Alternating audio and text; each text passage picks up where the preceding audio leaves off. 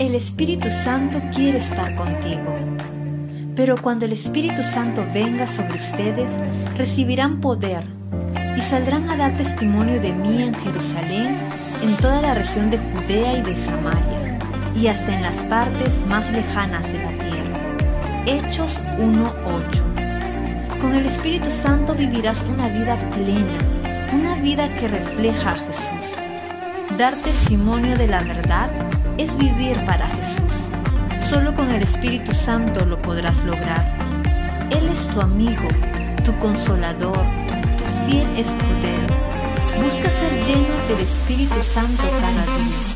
Él anhela estar contigo, acompañarte en tu caminar, guiarte en cada paso que des, ayudarte a cumplir con tu destino. Nadie te va a amar como lo hace el Espíritu Santo. Y lo mejor es que tú puedes amarlo también.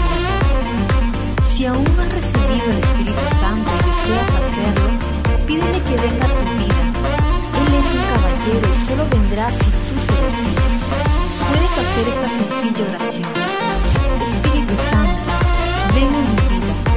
Te anhelo, te necesito. Abre mis oídos espirituales para poder escuchar tu voz. Guía mis pensamientos, mis acciones Ayúdame a conocerte más y honrarte. Sé mi mejor amigo. Te amo, Espíritu Santo.